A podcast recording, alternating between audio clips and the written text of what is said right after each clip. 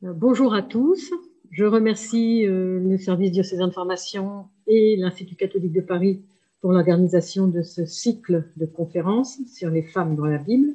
Et je les remercie de m'avoir invité euh, particulièrement, euh, moi une femme, parmi tous ces collaborateurs qui vont présenter chacun à leur tour quelque chose, une partie de, de cet immense thème des femmes dans la Bible.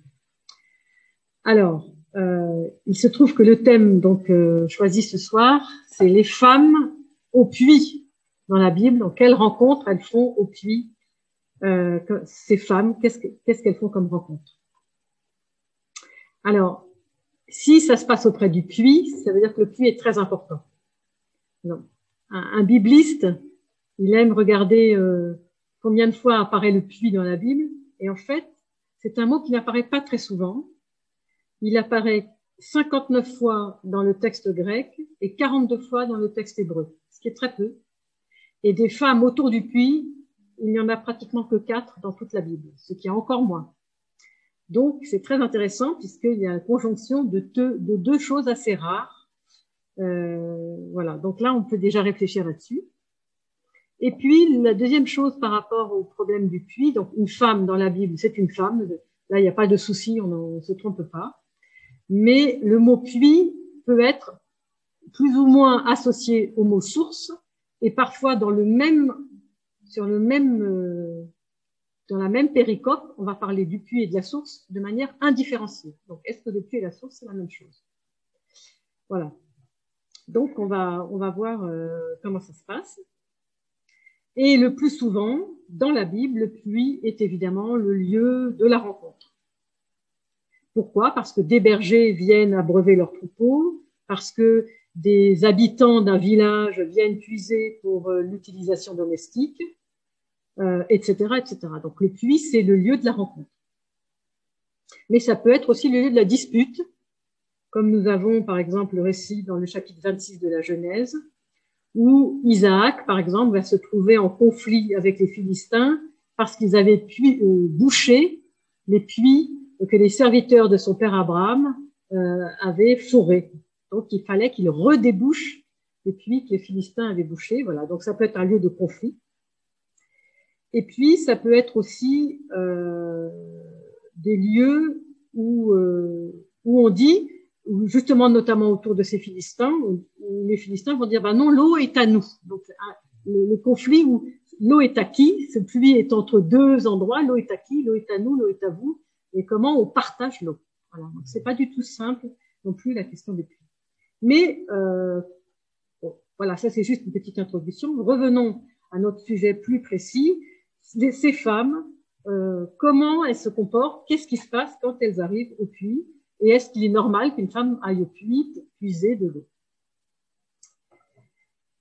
Euh, alors, vous savez que quand on arrive au puits, ben, on se donne des nouvelles. le puits, c'est la, la, radio de l'époque, si je puis dire on se donne des nouvelles. Un tel se marie avec un tel, euh, un tel a, acquis euh, de 30, 32 brebis et 42 chameaux, etc. On se donne toutes les nouvelles de, des familles, euh, bon, etc. Tout le monde se connaît, si vous voulez.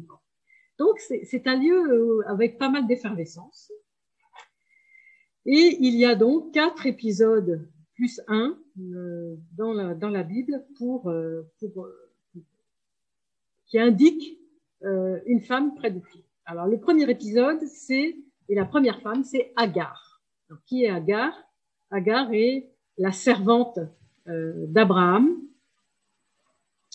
que euh, Sarah va donner pour épouse à Abraham pendant un, laps court de temps, de manière à ce qu'elle puisse lui enfanter par, entre guillemets, procuration un fils, puisque Sarah est stérile. Et, qu'est-ce qu'il se passe dans ce, dans ce texte? C'est que euh, au moment où Agar est enceinte, alors que Sarah n'a jamais réussi à l'être, elle devient très fière et ça humilie sa maîtresse, puisque Agar est la servante de Sarah, ça humilie sa maîtresse et du coup sa maîtresse très humiliée va finir, va la chasser. Euh, enfin non, d'ailleurs elle ne la chasse pas tout de suite. D'ailleurs il y a deux épisodes. Il y a deux épisodes. Il y a l'épisode où elle est chassée, mais c'est l'épisode du chapitre 21.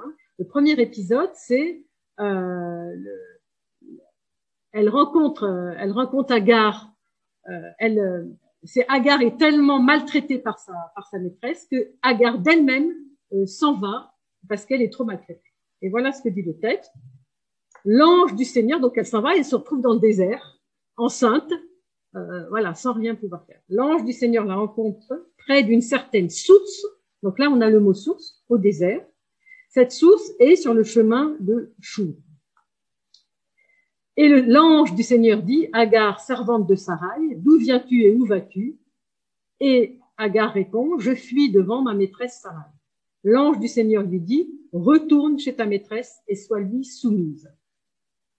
Donc ça, c'est très important euh, parce que d'abord, c'est un ange qui intervient et ensuite, c'est un ange qui lui dit ce qu'elle doit faire. Donc retenons ces deux points-là, vous allez voir pourquoi c'est important dans la suite de notre récit. Il y a donc le deuxième épisode où, euh, où Agar a enfanté Ismaël et, euh, et où donc, à ce moment-là, euh, elle est, elle, est, elle est très heureuse, très fière d'avoir ça. Et c'est à ce moment-là que, euh, que, que, Sarah a aussi euh, eu son fils Isaac. Et, et elle chasse sa maîtresse, elle chasse sa servante.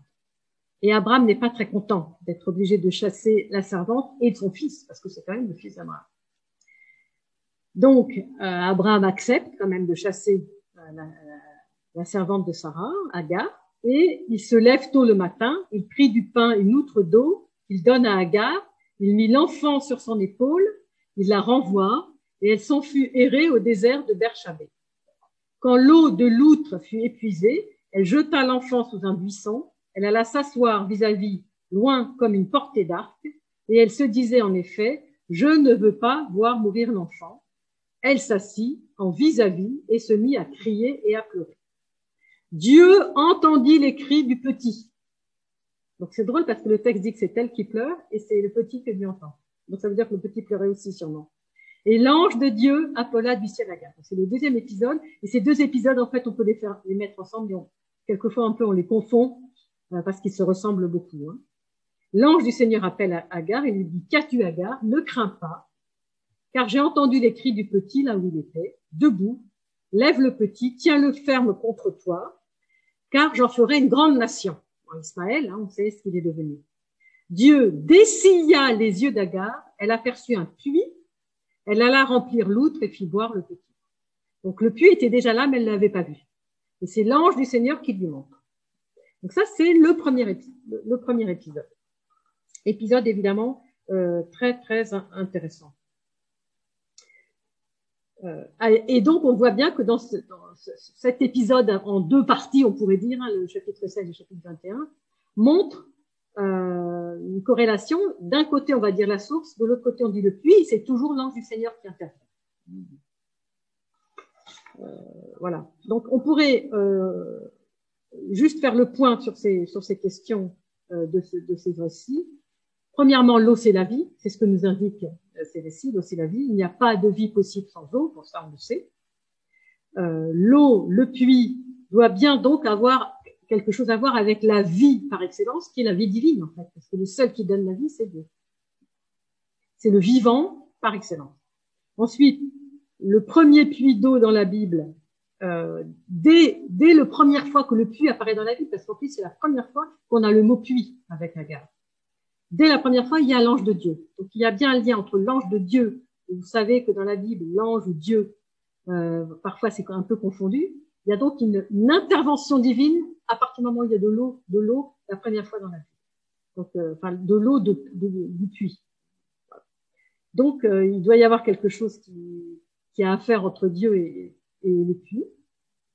Et puis, il y a le commandement. Retourne chez ta maîtresse euh, pour le premier épisode. Et puis, pour le second épisode, euh, soulève l'enfant, j'en ferai une grande nation. Bien, il y a une sorte de commandement, ou en tout cas une, une ordonnance où Dieu explique qu'est-ce le chemin que doit suivre la femme qui s'est trouvée au, bord du puits. Donc ça, c'est très très important parce que ça va revenir dans d'autres épisodes. La deuxième femme euh, de, de, de, la Bible qui se trouve au bord d'un puits, euh, c'est Rebecca. Alors qui est Rebecca?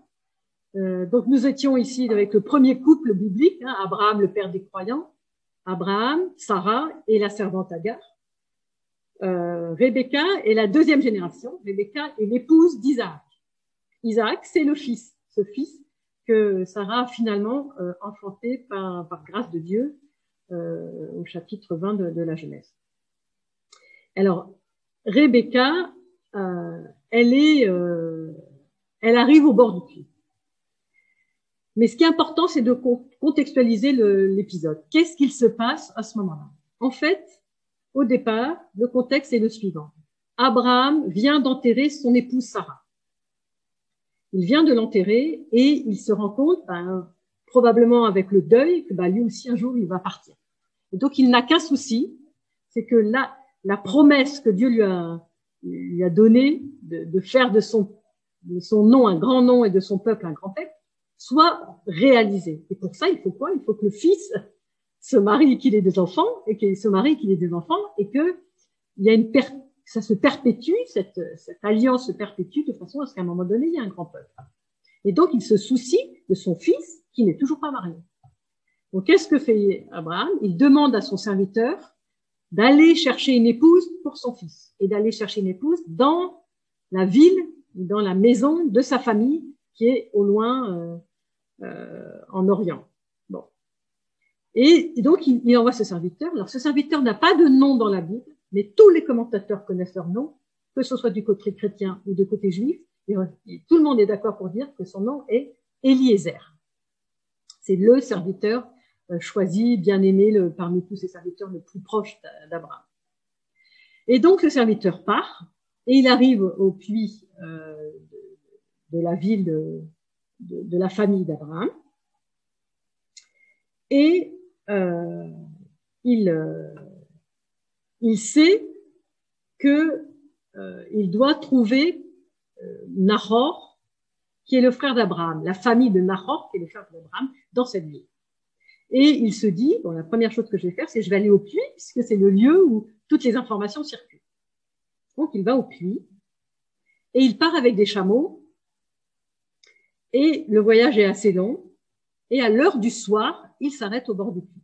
Et qu'est-ce qu'il fait à l'heure du soir? Eh Les femmes, elles viennent puiser l'eau pour l'usage domestique.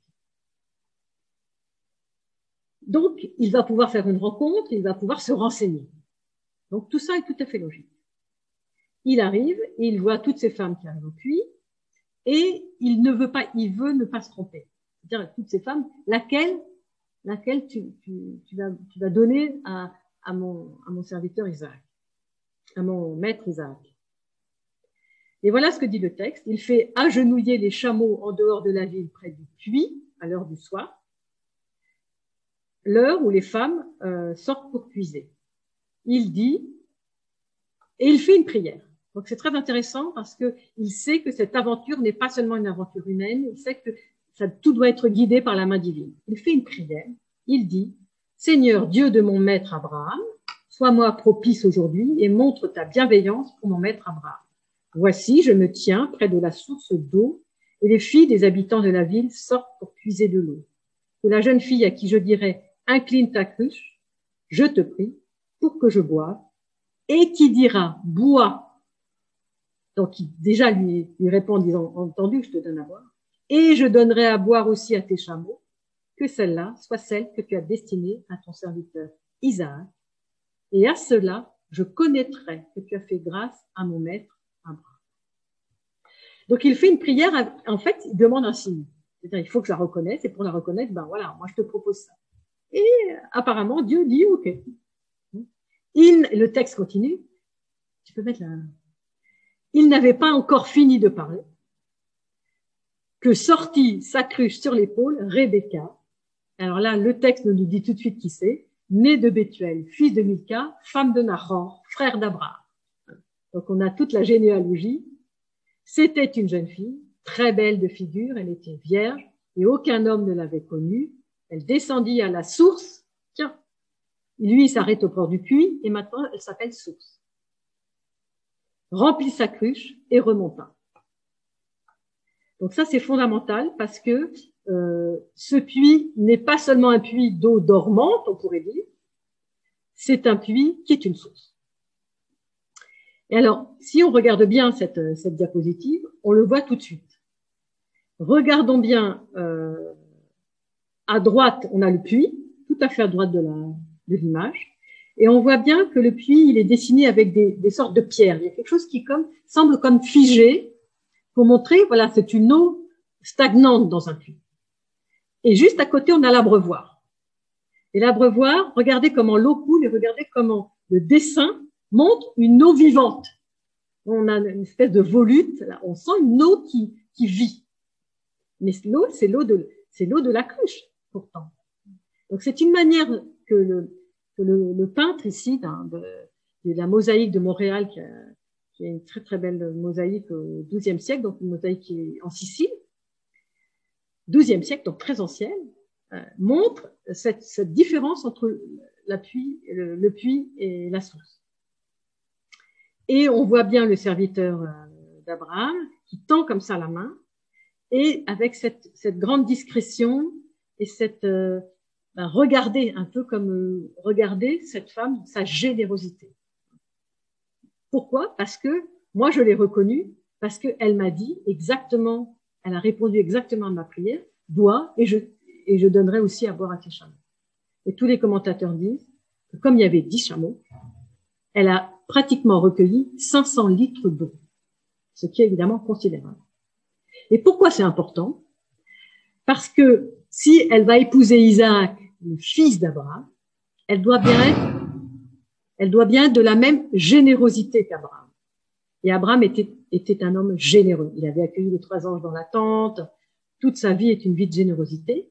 Et donc, l'épouse pour son fils doit être, j'ai envie de dire, du même esprit. Cet esprit de générosité, c'était un peu, voilà, le, la manière dont le serviteur a senti qu'il fallait qu'il choisisse l'épouse. Et c'est seulement après, une fois qu'il voit comment elle, comment elle s'y prend pour, euh, pour donner l'eau et pour comment, comment elle se comporte, comment elle va, elle revient à la source. le texte est, assez, est assez clair qu'il voit cette générosité, il dit, ça doit être. Et à ce moment-là, il s'avance. Et si vous regardez bien cette image, regardez comment elle a cruche et comment elle est posée dans l'image. C'est tout à fait évoquant parce que on a l'impression d'une femme enceinte. Hein, le, le, fond de la cruche est, est à l'endroit même de, voilà, de, des entrailles féminines qui montrent comme si elle était déjà enceinte, comme si elle était déjà dans une certaine fertilité, dans une certaine fécondité. Ce qui est parfaitement vrai pour Rebecca, qui est, qui est, qui est une femme, euh, voilà, qui est vraiment euh, du caractère, on peut dire, qui a du caractère, qui sait ce qu'elle dit. Donc ça, c'était, c'est le deuxième épisode. Euh, et donc ce, cette générosité, cette eau qui coule et qui est de la vie, montre non seulement sa générosité, mais aussi cette vie. Elle porte en elle comme la vie divine, puisque l'eau, c'est la vie, et qu'il n'y a que Dieu qui donne, la vie.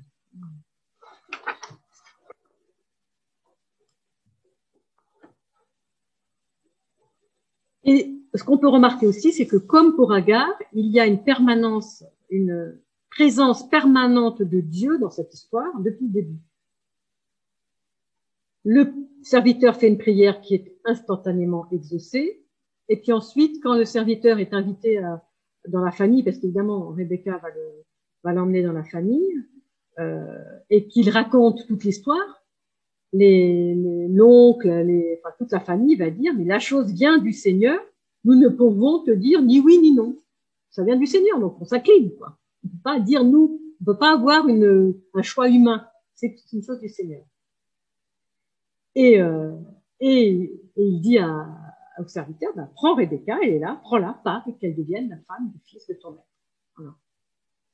Et le serviteur euh, voudrait repartir tout de suite, la famille demande qu'il reste encore un peu pour les festivités, etc.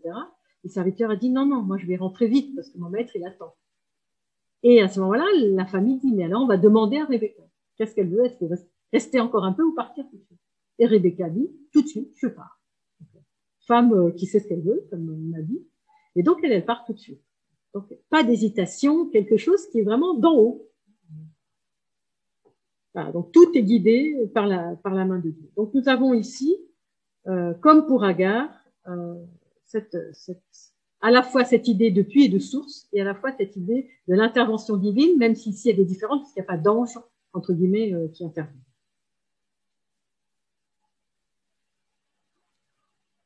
Alors, une toute petite euh, précision euh, pour ceux qui aiment euh, toute précision dans la Bible.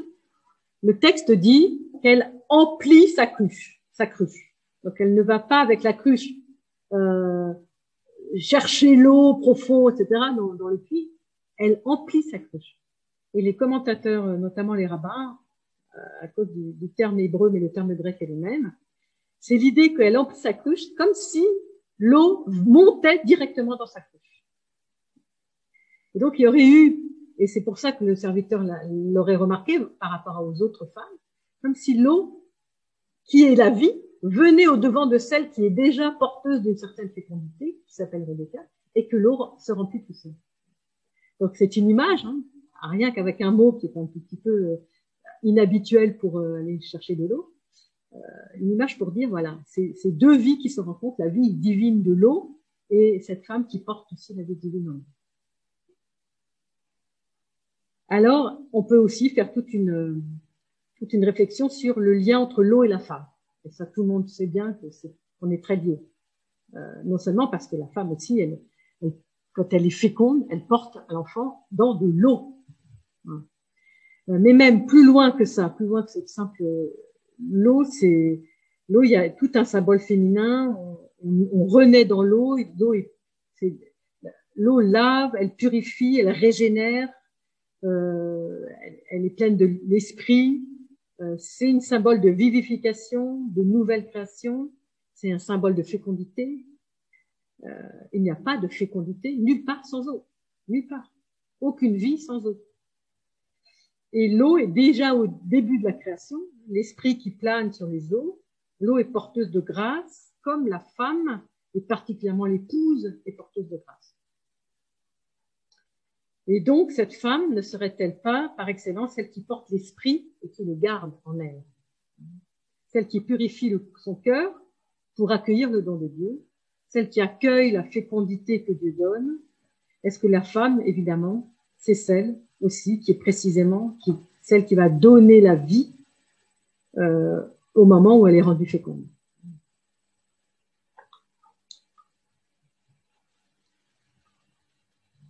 Alors vous savez que Rebecca euh, a une longue aventure dans la Bible et qu'elle a que grâce à elle, précisément, elle va mettre au monde Jacob et Isaïe et grâce à elle, parce qu'elle est prophète, prophétesse, elle va euh, permettre à, la promesse divine, à l'alliance de se continuer depuis Abraham jusqu'Isaac, son époux, jusqu'à son fils Jacob.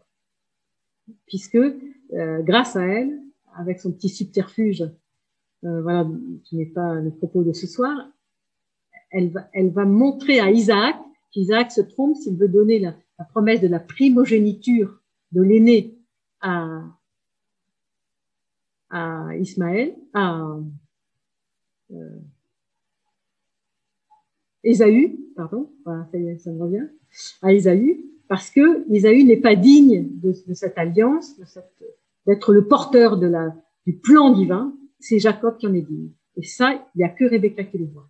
Et donc c'est très important parce qu'elle a une, elle a une perception de qu'est-ce que c'est le plan divin sur le, sur le, le peuple, voilà, sur, sur ces, sur ces, d'abord sur ces personnes, ces personnes, les trois patriarches, et ensuite, elle, c'est comme si elle avait une vision que Jacob porterait en son sein euh, quelque part les douze tribus, parce que c'est lui qui sera le, le, père des douze tribus. Donc ça, c'est fondamental. Euh, dans ce sens-là, elle est, proche de Myriam, la sœur de, Moïse, qui, grâce à Myriam, Moïse aura été sauvé des eaux, puisque Myriam se sera euh, rapprochée du Nil pour, euh, euh, pour voir qu'est-ce qu'il se passe quand le petit Moïse est sur sa, petite corbeille dans le Nil et pour le sauver. Et donc, et c'est pareil, il y a une vision, on dit aussi qu'elle est une prophétesse, il y, a une, vision où elle sent que Moïse, porte quelque chose pour le peuple, et qui est évidemment très grand, hein, puisque c'est lui qui va le faire traverser euh, la mer Rouge jusqu'à la terre promise.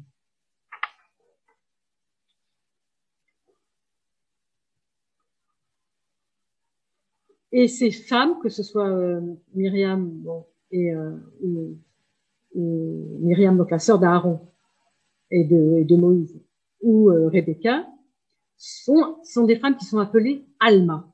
Donc ça, c'est une toute petite parenthèse, mais qui est importante parce qu'on y reviendra. Euh, Alma, qu'est-ce que ça veut dire? Donc, En hébreu, ça veut dire soit jeune fille, soit vierge, soit jeune femme.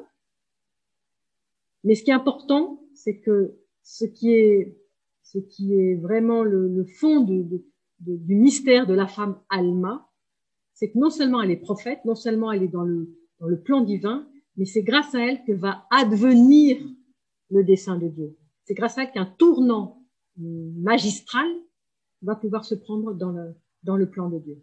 C'est le vrai pour Rebecca, c'est vrai pour Miriam, mais c'est vrai pour d'autres femmes ensuite dans la Bible qu'on verra plus tard. Et, euh, et, elles ont, ces, ces Alma, elles ont quelque chose, elles portent en elles une présence divine, quelque chose du, elles ouvrent un dépassement du présent à un moment charnière de l'histoire. Et ça permet un tournant décisif pour que le peuple tout entier puisse entrer dans les promesses de l'alliance et puisse réaliser cette alliance pleinement. Et pour que donc ce, le dessein de Dieu sur ce peuple se réalise. La troisième femme, c'est Rachel.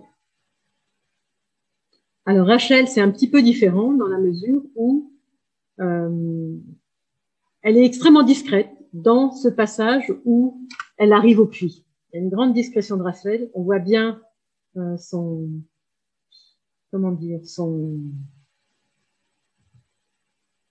sa discrétion, sa, sa, légèreté. Et on va essayer de, de dire aussi un petit peu quelque chose du contexte.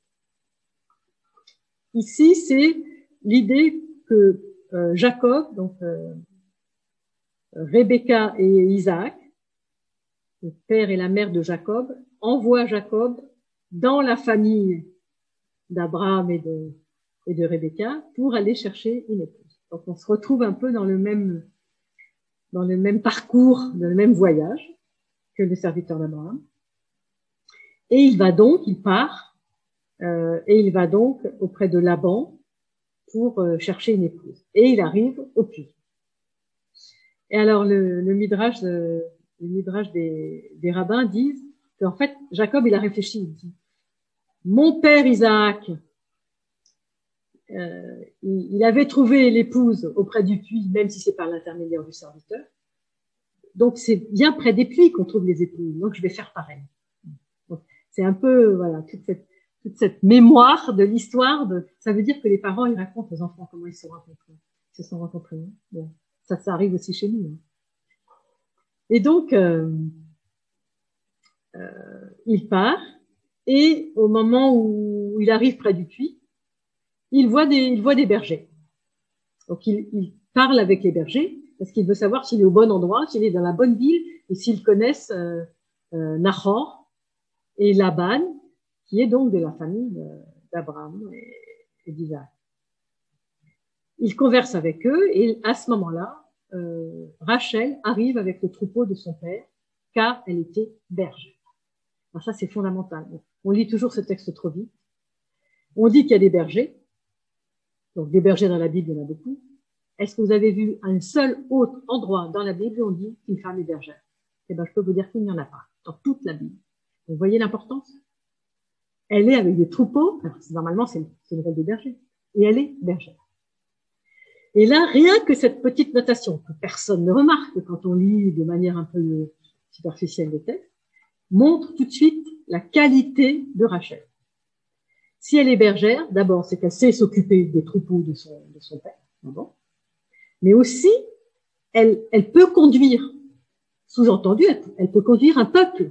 donc, elle peut bien être l'épouse de Jacob, qui sera le père des douze tribus. C'est quand même pas rien. Donc, tout est pensé. C'est là où on voit qu'on est vraiment dans le dessein divin de Dieu. Tout est pensé, même pour l'épouse, dès les origines, avant même que euh, les générations se, succèdent ensuite. Et donc le texte dit euh, euh qu'il voilà qu'il va voir s'approcher et il sait que, c'est Rachel, que c'est bien la fille de Laban, que c'est bien c'est bien de la famille, que c'est bien elle qui est de cette famille. Il le sait parce que les bergers lui ont renseigné, ils lui ont dit oui oui tu es au, bon endroit et puis regarde on la voit déjà au loin Rachel, elle, arrive au loin avec le troupeau de, de Laban. Et donc, les bergers lui ont prévenu. Donc, lui sait que c'est Rachel, elle, elle ne sait pas qui est cet inconnu. N'oublions pas que toutes ces rencontres au puits, on a d'abord affaire à des inconnus. C'est des inconnus, donc il faut s'apprivoiser. Mais, Rachel, mais Jacob lui sait, donc il a un avantage, si on peut dire. Et le texte dit, dès que Jacob eut vu Rachel, la fille de son oncle Laban, donc qui est le frère de Rebecca, et le troupeau de son oncle Laban, trois fois le mot oncle dans la même phrase. on montre bien l'aspect familial très fort. Il s'approcha, roula la pierre sur la bouche du puits et abreuva le bétail de son oncle Laban. Alors, la précision très importante ici, c'est que les troupeaux ne pouvaient pas déplacer la, pierre qui était très lourde. Donc, le texte indique, la pierre du puits était tellement lourde qu'il fallait que les bergers qui étaient autour du puits attendent le quatrième berger, le quatrième troupeau, pour pouvoir à quatre soulever la pierre. Alors, euh, alors Jacob, quand il apprend ça, il, il dit OK, très bien, on va attendre. Mais dès qu'il voit Rachel, d'une seule main, il lève la, pierre du puits. Donc ça montre, donc il est, alors dans le langage moderne, on dira, wow, il a des biscottos, il est fort, etc. Mais en fait, il a une puissance intérieure qui lui vient de cette vision absolument phénoménale qu'il a en Rachel. Alors on va dire, c'est le coup de foudre, ça y est, il est pris, etc. Bien sûr, c'est le coup de foudre. Mais est-ce que nous sommes dans un texte divin ou est-ce que nous sommes dans une histoire humaine? Alors, moi, je lis la Bible comme un texte divino-humain. Donc, si il y a du divin dans ce texte, ça veut dire que Rachel,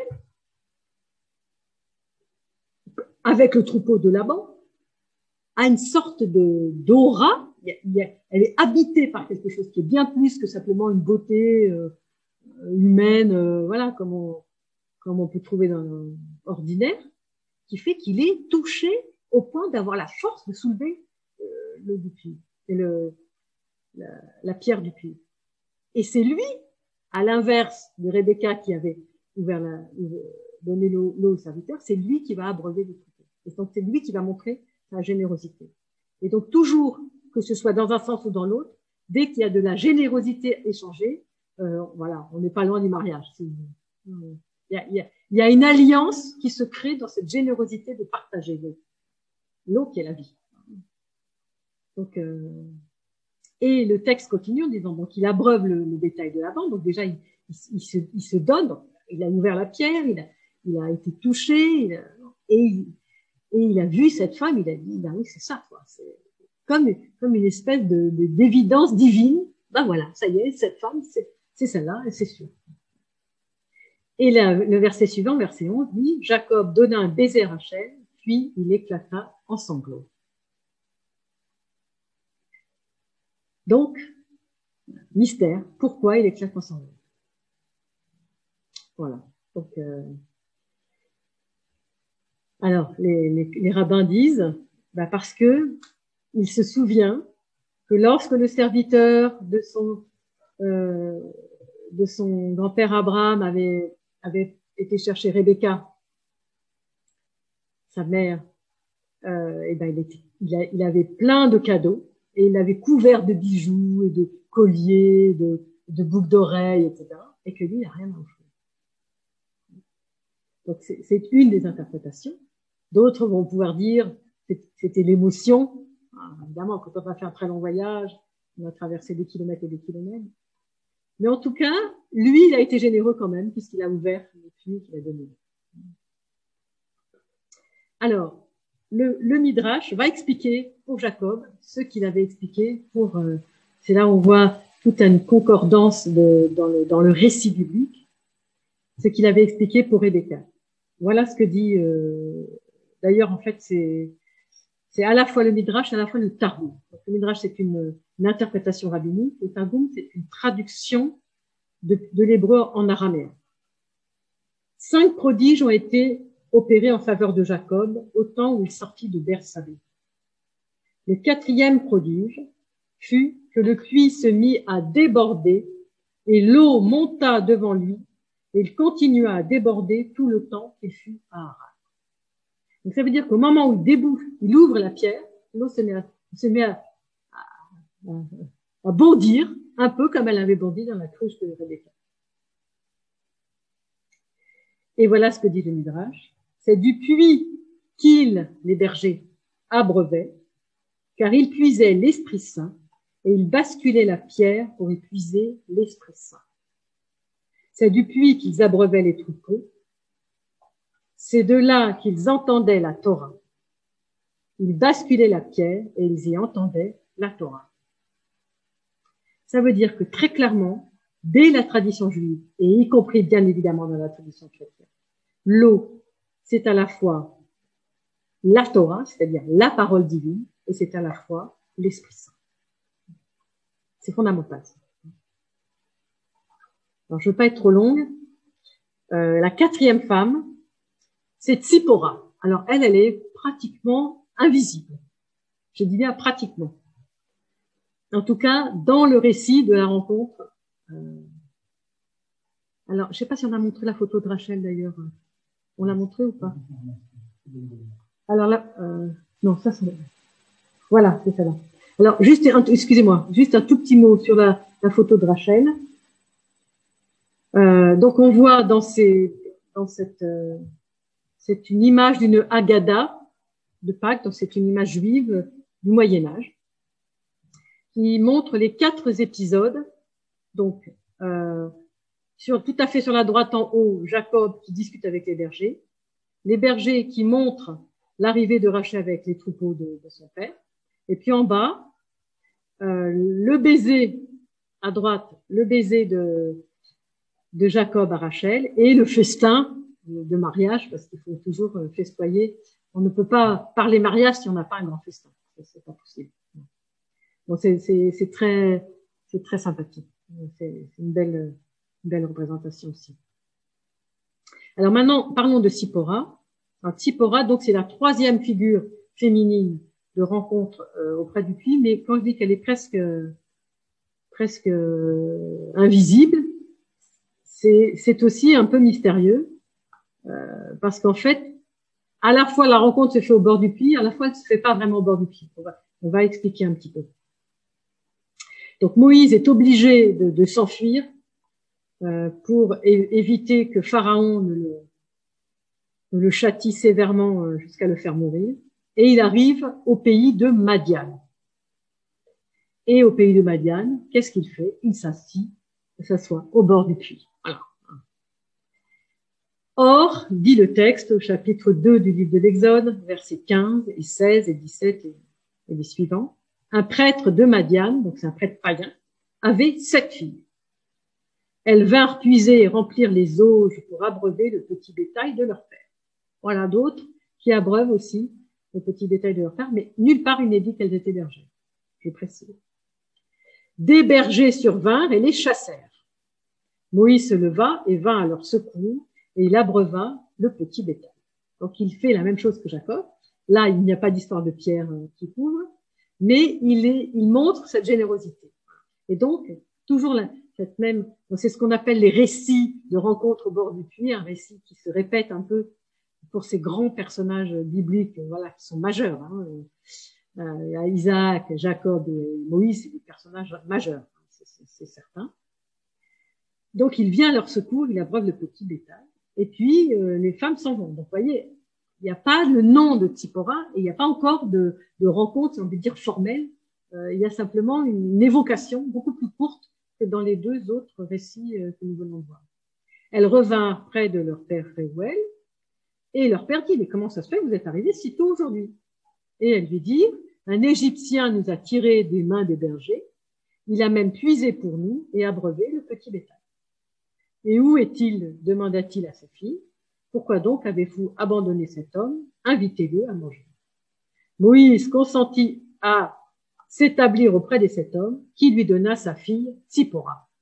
Donc la rencontre s'est bien faite au bord du puits, mais parmi les sept, voilà, on ne savait pas encore euh, qu'est-ce qui, allait se faire.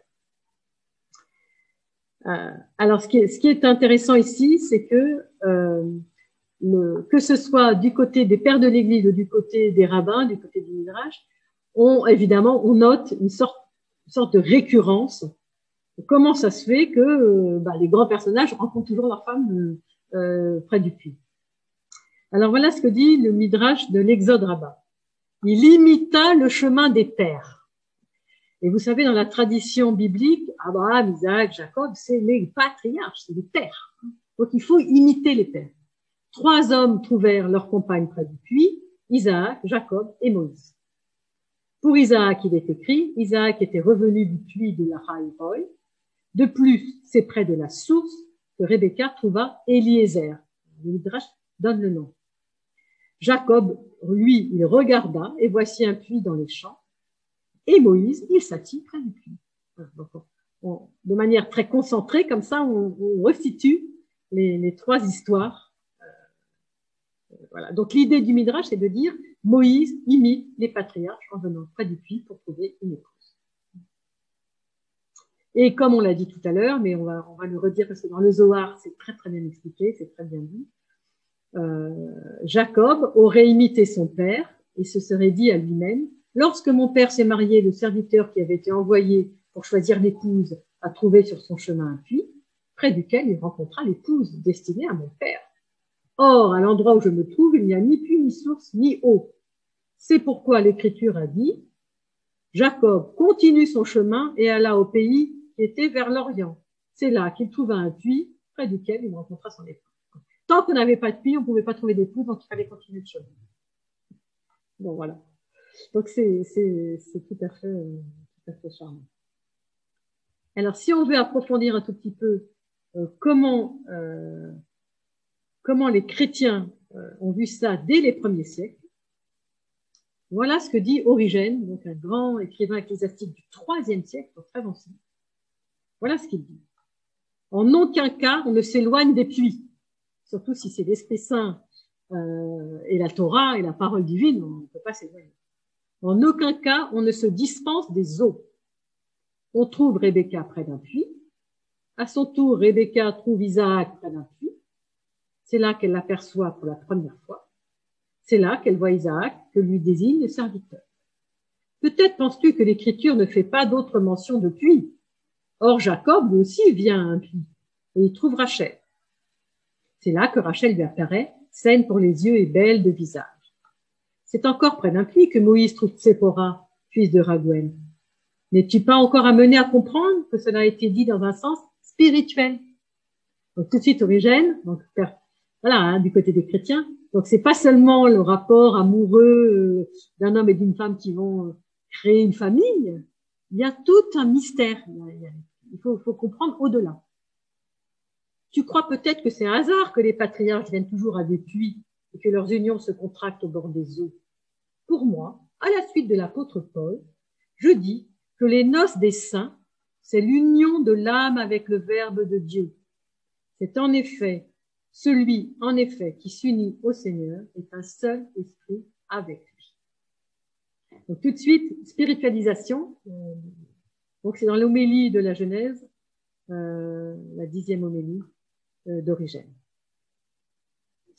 Voilà donc un peu comment l'interprétation s'est faite par les, aussi par les chrétiens.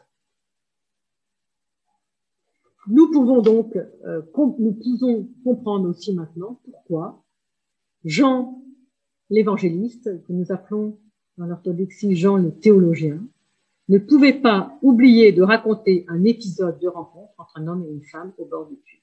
Et c'est la dernière femme euh, de la Bible qui s'appelle la Samaritaine et que la tradition orthodoxe sait très bien son nom, qui est Fautine. Euh, Fautine, la Samaritaine, elle a un nom. Alors on peut, euh, on peut montrer la très très belle euh, mosaïque qui est la même, qui est du même, de la même église à Montréal en Sicile, avec le, même, euh, voilà, la, même facture de fresques. Donc si tout au long de l'Ancien Testament, nous avons eu tous ces épisodes qui ont montré ces femmes au bord du puits avec des rencontres entre guillemets amoureuses, eh ben, il fallait que quand même une fois au moins dans l'évangile, on ait, on ait ce type de, de rencontre. Mais dans l'évangile, ça n'est pas tout à fait pareil. Ça n'est pas pour fonder une famille, euh, ni pour faire un grand peuple. Euh, L'histoire est, est, vue de manière un tout petit peu euh, différente. Mais ce qui est important, c'est de montrer que, de même que tout, que ces hommes ont fait des longs voyages pour arriver jusqu'au puits, Jésus est en route et fait un long voyage il est épuisé, il fait chaud et il s'arrête près d'un puits. Donc on a la même, la même texture de récit. Un homme fait un long voyage et se retrouve près du puits. D'ailleurs, euh, l'évangéliste Jean dit, il s'assoit près du puits comme Moïse. Comme Moïse. Et le récit dit que la terre où, euh, où il est à, ce moment-là, euh, c'est la terre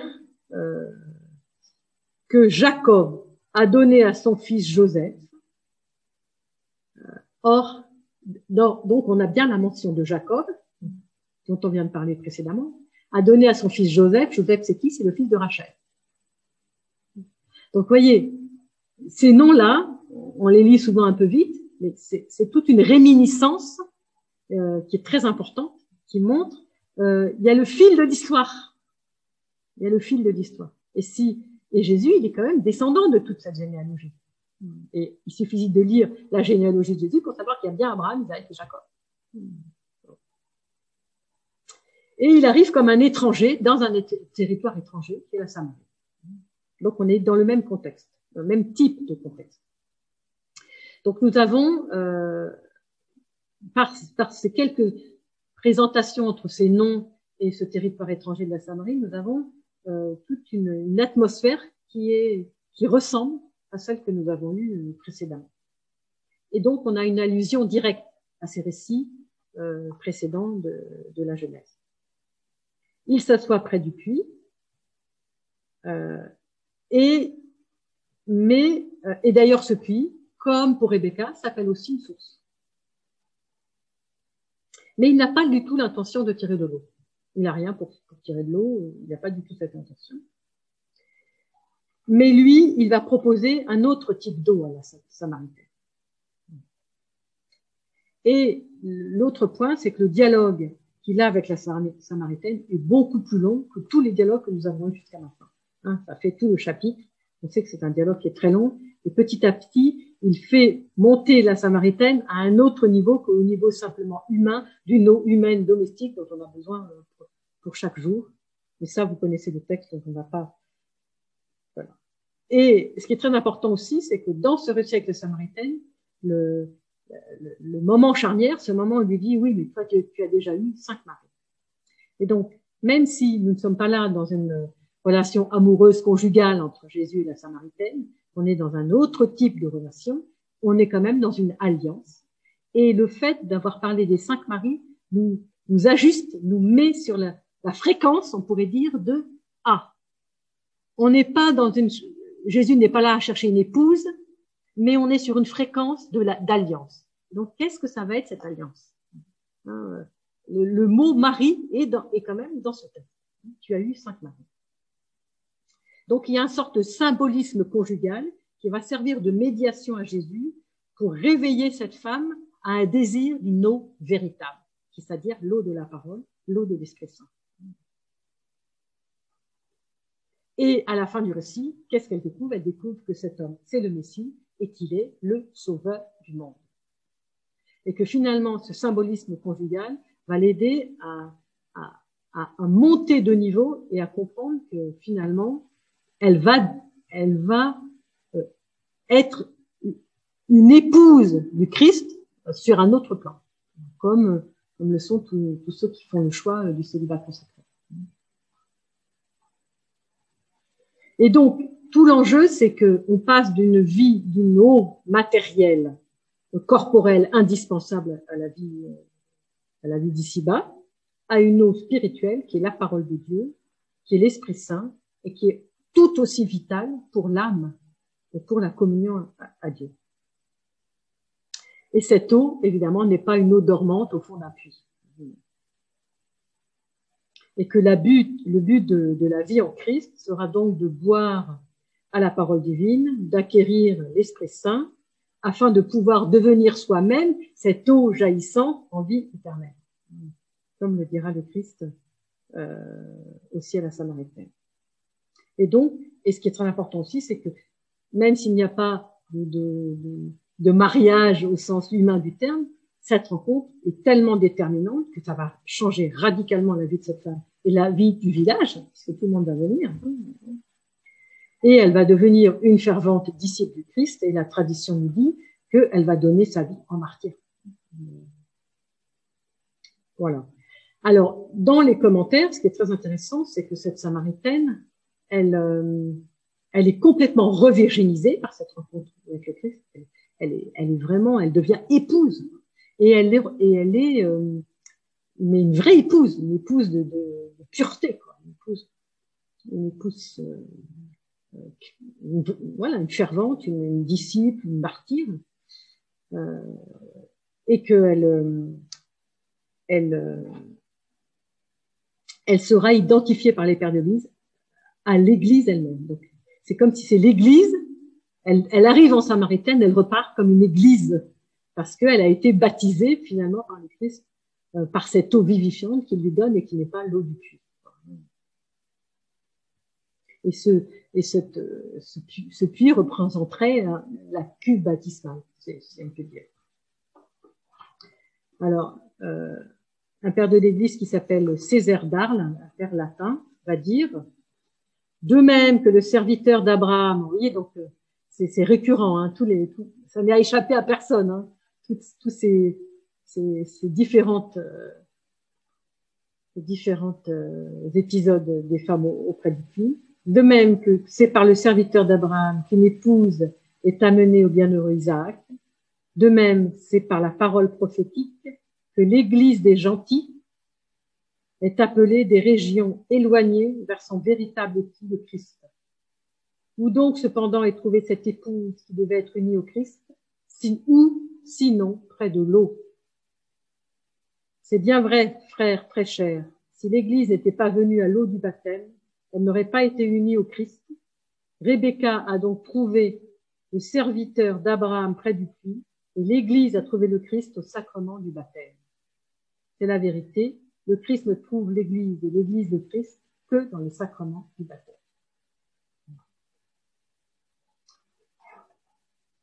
Alors, je voudrais maintenant euh, conclure sur une, autre femme qui n'est pas dans la Bible. Enfin, elle est tout le temps dans la Bible, bien évidemment, mais elle n'est pas au bord du puits dans la Bible, qui est la toute sainte Vierge, Mère de Dieu.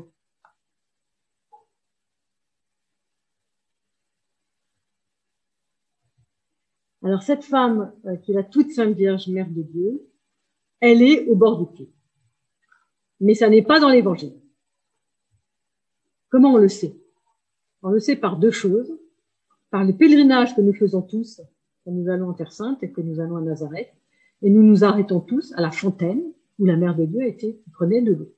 Donc si cette fontaine, elle existe, c'est bien qu'elle venait prendre de l'eau à la fontaine. C'est assez logique.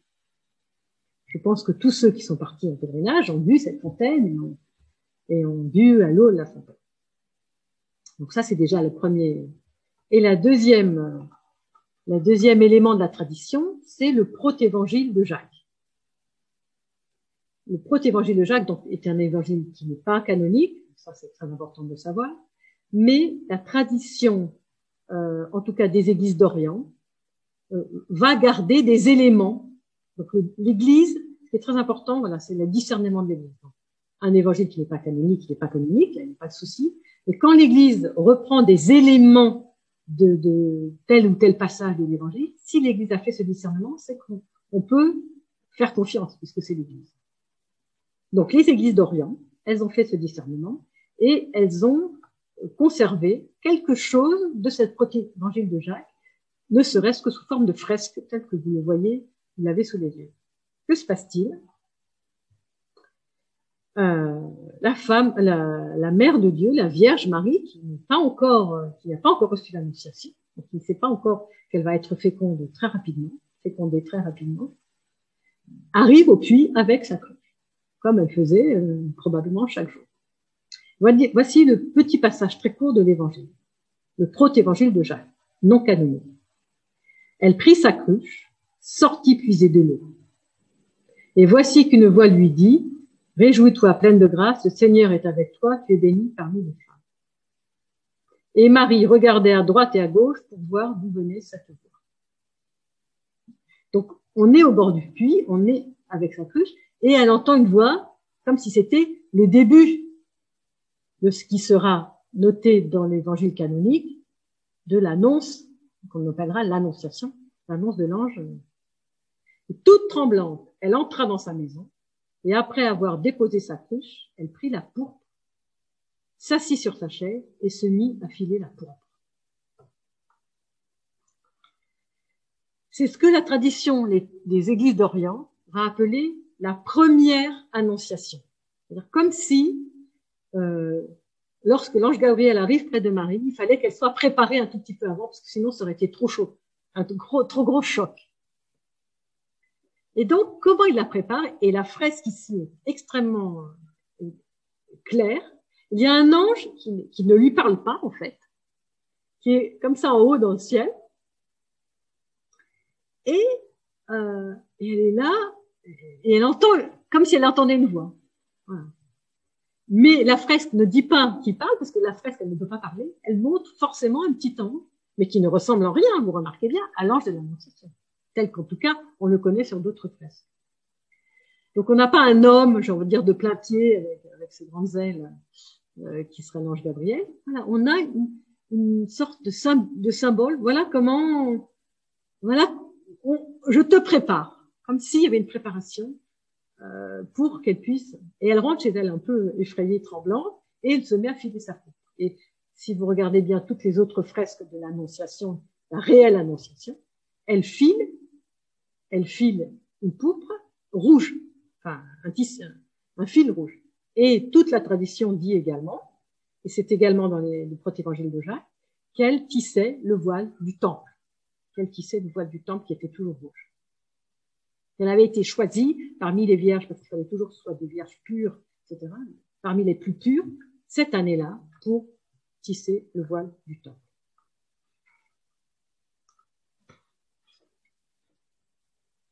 Or, nous avions commencé notre histoire, nos histoires, toutes nos belles histoires que nous venons de voir, avec Agar, qui avait eu une visite d'ange près du puits. Donc, on boucle la boucle. Et c'est quand même très intéressant, même si précisément cet épisode n'est pas dans l'évangile canonique. Mais quand même, c'est très intéressant.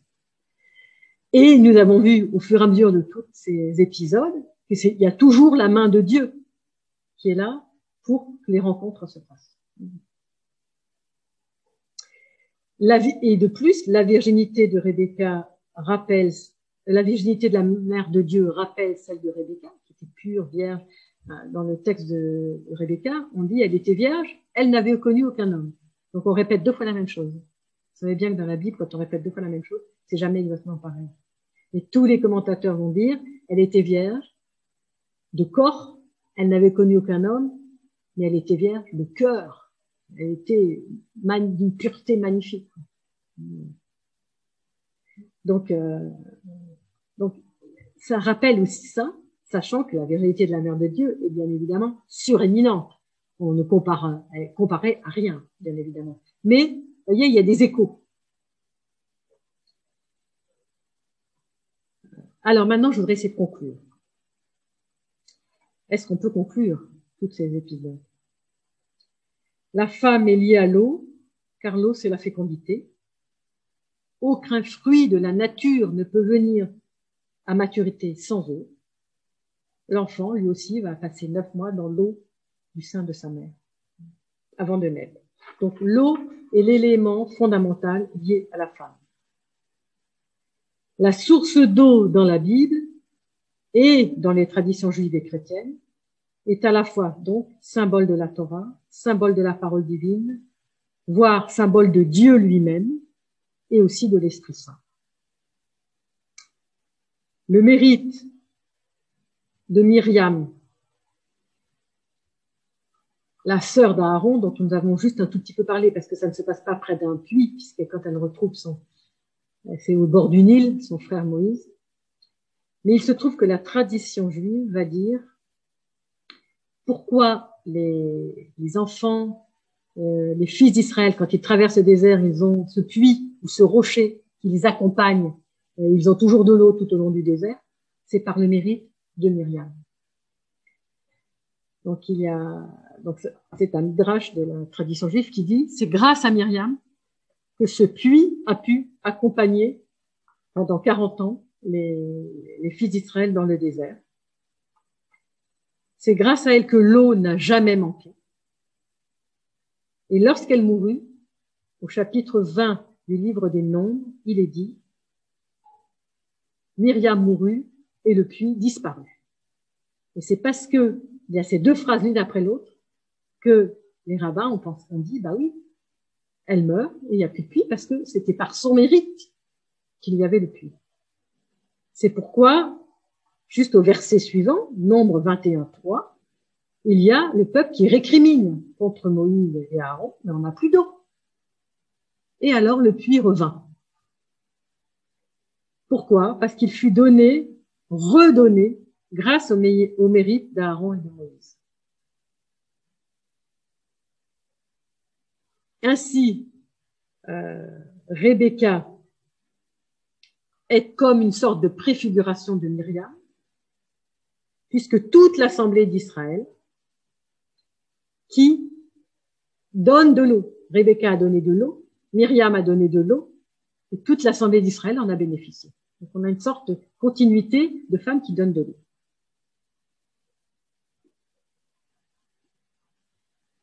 Voici une petite, euh, petite histoire euh, des rabbins. Israël fut doté de trois bons chefs, Moïse, Aaron et Myriam. C'est deux frères et une sœur. Les trois cadeaux précieux furent donnés par leur intermédiaire, le puits grâce au mérite de Myriam. Lorsque Myriam mourut, le puits se tarit, car il est dit, c'est là que mourut Myriam, qu'elle fut enterrée. Et tout de suite après, il n'y avait pas d'eau pour l'assemblée d'Israël. Il y en eut de nouveau grâce au mérite de Moïse et d'Aaron. Le Targum va ajouter, Voici qu'Israël chanta ce chant de louange au moment où revint le puits qui leur avait été donné par le mérite de Myriam, après avoir été caché, monte puits, monte puits, chantaient les fils d'Israël, et celui-ci montait. Donc c'est toujours le même miracle de l'eau qui monte directement par les mérites des grands des vous savez que dans la tradition byzantine, euh, Aaron, Myriam, euh, Moïse, euh, Abraham, Isaac, Jacob, c'est des saints, ils sont dans le calendrier des saints. On les fait, on a des jours pour eux, on les fait. Et, donc, c'est des saints. Donc, les saints, ils, ben, font des miracles, c'est normal.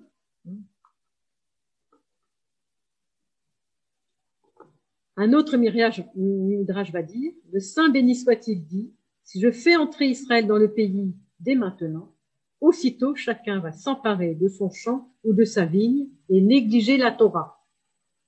Mais voici que je vais les faire tourner dans les déserts pendant 40 ans, alors écoutez, ça c'est extraordinaire. De sorte que tandis qu'ils mangent la manne et boivent l'eau du puits, la Torah pénètre dans leur corps. La Torah pénètre dans leur corps. vous voyez, il y a une, il y a dès la tradition des rabbins, bien avant le Christ, cette conscience de, de, de, cette, cette nécessité d'assimiler et la manne, qui est comme le pain des anges, et l'eau du puits pour que la Torah, la parole de Dieu, là, la vie même de Dieu rentre concrètement dans le corps. Je crois que ça suffit pour euh, ce soir. Merci à tous ceux qui étaient avec nous. Alors, oui, on va juste dire que si vous voulez en savoir plus, eh bien, il y a deux livres à lire absolument. Le livre de notre ami, ah, bon, on peut commencer par celui-là. on va commencer par celui-là, puisque c'est celui-là qui est affiché. Alors, un des livres là, où j'ai travaillé un peu Rebecca, euh, bah, où, je, où, je, développe tout ce que j'ai dit, là, euh, surtout sur Rebecca, hein, je parle pratiquement que de Rebecca. Et voilà, je, ce que j'ai dit en un quart d'heure ou 20 minutes sur Rebecca, voilà, ça fait 200 pages, 300 pages. Donc, ceux qui veulent approfondir, vous pouvez trouver ce livre. Et puis, euh, le second livre, qui est le livre d'Armand Abécassis, alors là, c'est très, très, très bon aussi, parce qu'il explique un peu toutes les problématiques du puits, comment comment c'est compliqué de partager l'eau, et que si justement les troupeaux des bergers attendent c'est parce qu'il faut, il faut, il y a une certaine justice distributive. Il faut que l'eau soit bien distribuée et qu'il n'y en a pas certains qui prennent plus que d'autres, etc. Donc il y a tout un, et c'est très intéressant. Et il termine par la Samaritaine aussi, euh, Armand Bécassis, euh, sur, sur, la question des, des puits. Euh, et puis voilà. Donc c'est un très très bon livre que, que je vous conseille vivement. Voilà. Je remercie tout le monde pour cette belle soirée. Oui, alors euh, j'ai une, question. Euh, merci beaucoup pour tous ces éclairages et pour la tradition juive, la tradition chrétienne, le regard de l'exégète aussi. Euh, vous nous avez parlé de textes que tout le monde ne connaît peut-être pas très bien. Alors, souvent, on, on, connaît un petit peu la Bible. Pour les chrétiens, on parle de l'Ancien et du Nouveau Testament. Les Juifs ont leur Bible juive. Mais alors, euh, quelle est l'autorité du Midrash et du Targum dont vous nous avez parlé? Peut-être qu'il y a même d'autres textes. Et quelle est leur autorité alors dans la tradition juive et peut-être euh, au-delà? Ah. Alors, le Midrash, alors le Targum c'est un peu différent. Le Targum est une traduction. Donc l'autorité du Targum est comme un peu l'autorité des traductions pour nous. C'est-à-dire, nous, euh, notre première Bible, pour nous chrétiens, c'était la Bible grecque. Et puis, il y a eu des, traductions. Il y a eu Jérôme qui a euh, traduit, euh, d'abord, il y a eu la, vieille latine, et puis il y a eu euh, Jérôme qui a traduit, retraduit directement de l'hébreu en latin. Donc, ce sont des traductions. Donc, toutes, toutes ces traductions, c'est la Bible, elles sont toutes, elles ont toute une autorité dans l'Église. Même l'Église latine n'a jamais rejeté la Septante, même si elle ne l'utilise pas de manière courante, de façon liturgique, ça n'a jamais été rejeté, au contraire. Donc, donc c'est le Targum et la Bible euh, traduit en araméen. Donc, c'est donc c'est à peu près la même autorité que pour nous la Bible latine, la Bible grecque. Maintenant, le Midrash, c'est plus euh, de l'ordre de la tradition euh, des, de la synagogue. C'est pour ça que j'ai donné aussi quelques pères de l'Église, ce qui a la même autorité que les pères de l'Église. Les pères de l'Église, pour nous, c'est fondamental. Pour les catholiques aussi, je pense, euh, même si euh, Peut-être on l'étudie un peu moins, malheureusement, euh, voilà, parce que c'est un peu difficile, parce qu'il faut trouver des traductions, parce que c'est du latin, du grec, du syriaque. Mais c'est fondamental parce que c'est la tradition. Et c'est sur eux que nous avons construit toute notre exégèse et que nous pouvons ensuite, pour le temps moderne d'aujourd'hui, continuer à réfléchir sur, sur ces textes. Mais on part toujours d'une lecture ecclésiale, qui est la lecture de l'Ancien et du Nouveau Testament, par les pères de l'Église, où le Christ est au centre, euh, clé de lecture de, de l'écriture. Donc le Midrash est un peu cet équivalent qui est de la tradition pour nous des pères de l'Église. J'espère que j'ai bien répondu.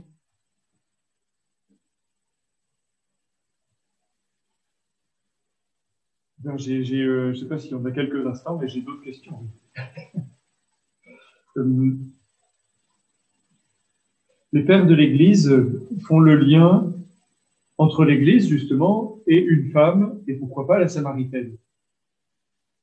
Euh, Est-ce qu'on trouve ce, genre d'image aussi dans d'autres écrits, peut-être même dans, le Nouveau Testament, non? Euh, Et qu'est-ce que Paul dit, par exemple, à ce, sujet? S'il si, parle aussi de, de peut-être pas de l'identification, et pas forcément de Samaritaine, mm-hmm. mais quand même de ce, ce, ce caractère féminin de l'Église. Mm-hmm. Mm-hmm. Alors, eh ben, il en parle au moment où il parle du mariage. Quand il dit euh, Femmes, soyez soumises à vos maris, euh, Marie, aimez vos femmes, voilà, c'est fondamental. Donc, on, on, tous, on regarde ça d'un mauvais œil quand on est un peu critique, comme ça, bah, les femmes soumises, euh, on n'a pas compris. On n'a pas compris. Aimez vos femmes comme le Christ a aimé l'Église. Eh ben, le Christ, il a donné sa vie. Donc, moi, je veux bien être soumis à quelqu'un qui donne sa vie pour moi. Hein. C'est pas très compliqué. Parce que c'est ça l'enjeu. c'est fondamental. Et donc, retournons peut-être davantage encore comme le Christ a aimé l'Église. C'est-à-dire, soyez soumis à celui qui, qui a donné sa vie sur la croix pour vous. Et qui a traversé toutes ces monstrueuses souffrances, toute cette atrocité, euh, parce qu'il donne, il verse son sang. Donc, euh, et, et, là, là, la comparaison, elle est tout de suite claire. Alors, on l'a tous en, en, en, mémoire, ça, parce qu'on a tous été à des mariages, on a entendu ces textes. même si on peut-être aujourd'hui on prend peut-être d'autres textes aussi, mais cette idée, voilà, comme le Christ a aimé l'Église. il y a, il y a une sorte de d'analogie entre le Christ qui épouse l'Église et, euh, l'homme qui épouse la femme. Et, et ça se reporte aussi sur tous les consacrés. C'est-à-dire pourquoi le prêtre est prêtre et pourquoi, euh, en tout cas dans l'Église latine, il est, il est notamment euh, célibataire, parce qu'il épouse l'Église. Et pourquoi l'évêque, il est évêque d'un diocèse et pas de 36 000 Parce qu'il épouse son peuple, il épouse son peuple qui est l'Église. Il y a vraiment des épousailles euh, symboliques, mystiques. c'est fondamental, hein, c'est fondamental. Pense que c'est la clé chez Paul. Hein. Je sais pas si j'ai répondu, mais. Merci. Euh, on, a découvert aussi ce soir le, le protévangile de Jacques. Alors, je ne sais pas si c'est le livre de chevet de tout le monde, mais enfin, en tout cas, euh, euh, est-ce que, est-ce que dans ce même écrit, peut-être dans d'autres textes non canoniques, il y a des, des passages particulièrement importants notamment dans la, dans la tradition euh, orientale. Voilà, à quel, à quel texte est-ce qu'on revient, même s'ils ne sont pas dans les évangiles canoniques, mmh. finalement, et qui, ont quand même une certaine autorité, mmh. au moins picturale. Oui, oui, tout à fait. Non, ouais, tout à fait. Alors, nous, c'est vrai que, par exemple, il y a un autre, euh, le protévangile de Jacques pour les traditions des églises byzantines, il est extrêmement important. Il y a beaucoup d'éléments qui ont été repris et qui ont été gardés dans l'église byzantine. L'autre, chose très, très importante, concerne encore la Mère de Dieu. Et c'est cette fête que chez les catholiques, on appelle la présentation de la Mère de Dieu au temple et que nous, on appelle l'entrée de la Mère de Dieu au temple. Pourquoi c'est un petit peu différent? Parce qu'elle entre au temple et elle y reste euh, neuf ans. C'est pas seulement une présentation puis on s'en va. Elle reste neuf ans au temple. Et ça, d'où le sait-on Parce qu'on ne peut pas l'inventer. On ne va pas inventer la Mère de Dieu. Et ben, on le sait du protévangile de Jacques.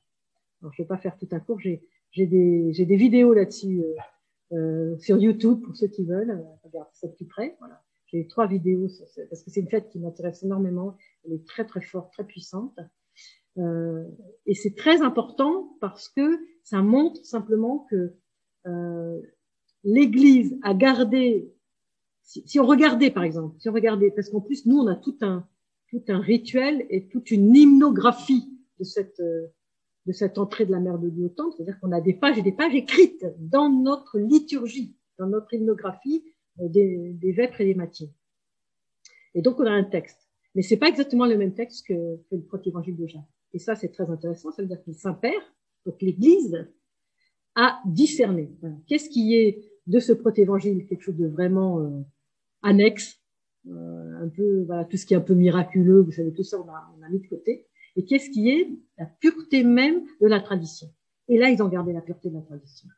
Alors là, bon, j'explique un peu dans cette vidéo justement les, les, quelques éléments qui ont été conservés et qui euh, nous montrent euh, non seulement la pureté absolue de la Mère de Dieu, mais comment elle a été préparée depuis l'âge de 3 ans jusqu'à l'âge de 12 ans dans le temple, où elle a médité euh, la parole de Dieu tout le temps, où elle a été nourrie par la main d'un ange, euh, voilà, enfin, elle était, elle, elle était archi prête au moment où de l'annonce, hein, de l'annonciation de Gabriel. Euh, ça veut dire aussi que pour nous, ça doit nous faire comprendre que on n'arrive pas à un moment donné dans notre vie quelque part sans que Dieu ait préparé. Et, mais ça, on le voit tous. Hein. D'ailleurs, même même dans nos dans nos noces, dans nos puisqu'on a parlé beaucoup de noces, on peut continuer sur le sujet. Dans nos noces humaines, on voit bien que c'est préparé. C'est préparé des deux côtés et puis qu'à un moment donné, la rencontre se fait. Que Dieu a préparé, que Dieu me rend prêt pour telle ou telle rencontre, ou me rend prêt pour le sacerdoce. C'est à ça, c'est à ça qui m'appelle et qui m'a préparé depuis très longtemps. Et je pense que c'est ça que ça doit nous faire réfléchir, c'est-à-dire euh, les choses ne deviennent pas comme ça bouffe. Euh, même si à un moment donné elles apparaissent de manière euh, flagrante à un moment donné précis, avec peut-être un coup du Saint-Esprit, comme on dit, n'empêche, dès qu'on reprend l'histoire à la lumière de l'événement, je vais dire central, euh, voilà, tournant dans notre vie, eh bien, on voit que ça a été préparé avant. Et je pense que c'est très très important. Alors ce qui est intéressant aussi, alors là, on peut, on pourrait en discuter longtemps, mais c'est une longue, longue histoire, c'est que la mère de Dieu elle entre à trois ans autant. Et Rebecca, il y a, quelques midrashim de, de Rebecca qui disent qu'elle quitte sa maison à trois ans. C'est-à-dire qu'au moment où le serviteur d'Abraham vient la chercher, elle a trois ans. C'est pas toute la tradition, toutes les traditions juives qui disent ça, mais certaines le disent. Donc c'est très intéressant. Euh, comme si aussi elle, dès l'âge de trois ans, il fallait qu'elle soit préparée pour rencontrer Isaac.